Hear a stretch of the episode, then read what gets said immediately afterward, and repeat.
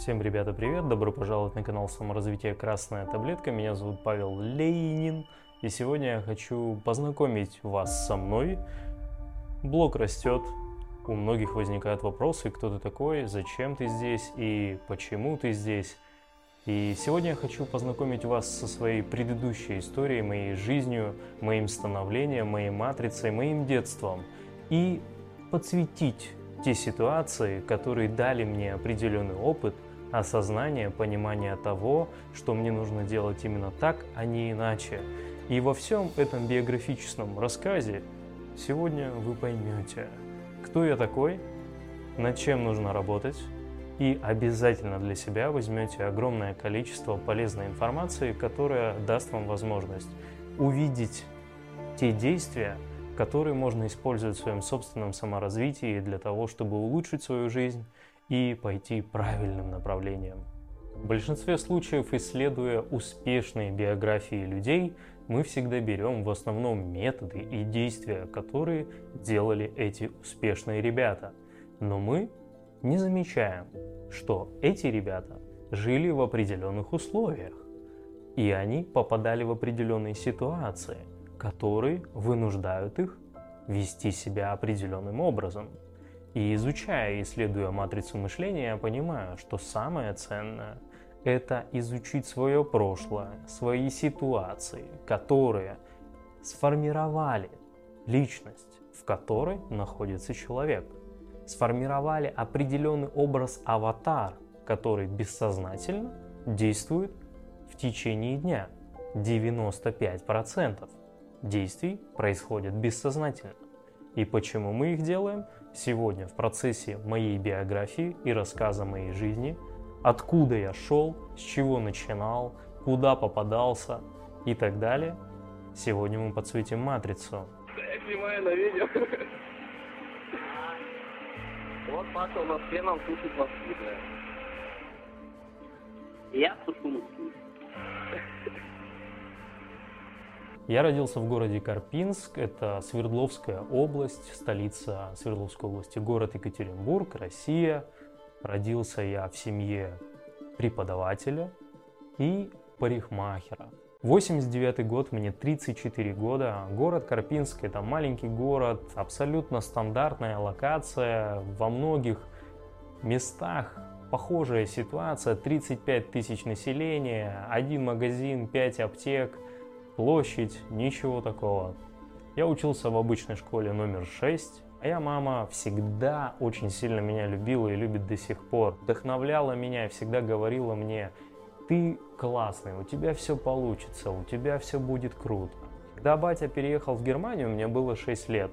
И до этого, к сожалению, он меня не воспитывал. Это, кстати, одна из важных тем, отец и сын, мужественность, которую, в принципе, сейчас я и пропагандирую в своем канале, потому что уверенность в себе, ощущение мужчины внутри себя очень сильно дает много мощных структур, целеустремленных структур для того, чтобы получить намного больше в этой жизни. Не связано с уровнем вашей компетенции. В первую очередь важно, как ты себя чувствуешь, как ты себя транслируешь в это общество. А за это отвечает энергия мужчины. Нашей семье из 7-8 человек, то есть бабушка, дедушка, там тетя, сестра, был один мужик, только дед, и, собственно, я, который родился 8 марта. Понятно, что женская энергия у меня очень сильно преобладала. Все, что было связано с красотой, со стилем, я делал какие-то прически, я одевался как-то стильно. То есть у меня всегда это было очень круто прокачано, очень сильно проявлено. Соответственно, все выступления, песни, какие-то соревнования по спорту, я всегда очень активно в этом участвовал. Я никогда не был задротом, мне всегда было что сказать, я всегда контактировал с ребятами, с девчонками. Многие парни в школе меня, конечно, недолюбливали, потому что я был всегда как будто бы ярче их, как-то стильнее одевался, старался одевать, прически мутить, потому что я понимал, что это нравится очень сильно женщинам. И обратите внимание на животный мир. В основном самцы выглядят лучше, чем самки для того, чтобы привлекать их. Но все же это мы можем от отнести к более женской энергии. Окончание школы 2006 год. Мне 16-17 год, и я размышляю, кем мне стать. Спортсменом, так как я занимался 6 лет волейболом, баскетболами, там, футболами, плавал и так далее. Выступали, пели, соответственно, актерское мастерство, то есть тренер, либо актерское мастерство в какой-то театр, в кино и так далее. И третье, это мой отец, переехав в Германию, начал заниматься парикмахерским искусством. Это у меня было в голове. Батя меня не воспитывал, но у меня была очень сильная привязанность к этому, потому что мне очень сильно этого не доставало. Я в итоге выбрал этот вектор. И почему, я объясню это чуть позже. В итоге я приезжаю в 2006 году в Екатеринбург и начинаю заниматься парикмахерским искусством. Мы живем простой, обычной жизнью. Я живу в одной комнате с двумя парнями. Юрист, тракторист и парикмахер. 17 лет, и хозяйка этой квартиры живет в кухне. Наша плита стояла в нашей же комнате, три вот кровати там стояло, стол кухонный, и, собственно, вот так мы жили. Это был 2006 год. Две с половиной тысячи рублей моя мама платила за эту комнату. Я начал учиться, интенсивно учиться, начал стричь людей, контактировать, соответственно, так как я любил хорошо выглядеть, всегда мне нравилось внимание, и поэтому в колледже, конечно, я очень круто кайфанул от этого, потому что был единственный парень из 200 девчонок. Спустя один год я понял, что я не хочу тратить больше время на обучение и начал уже практиковать.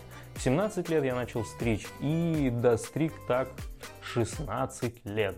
Весь этот процесс был очень интенсивным, долгим. Я работал огромное количество, по 12 часов ежедневно. Когда я был намного моложе, моя продуктивность была физическая еще намного выше. Кто знаком с дизайном человека, я манифестор, 1 дробь 3 исследователь-мученик.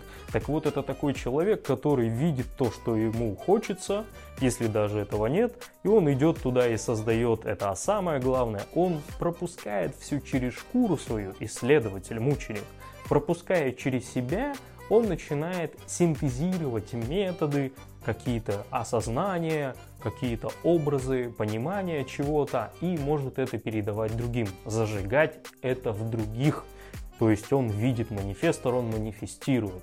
Я начал работать с людьми и, конечно же, огромное количество времени контактировал через беседу. Я никогда в своих стрижках не общался с клиентами на тему их стрижек, там каких-то окрашиваний, каких-то косметических средств. Мне это все было неинтересно. Я всегда разговаривал про развитие, про саморазвитие, про целеустремленность, мотивацию, зарабатывание денег, спорт, какое-то, короче, улучшение человека.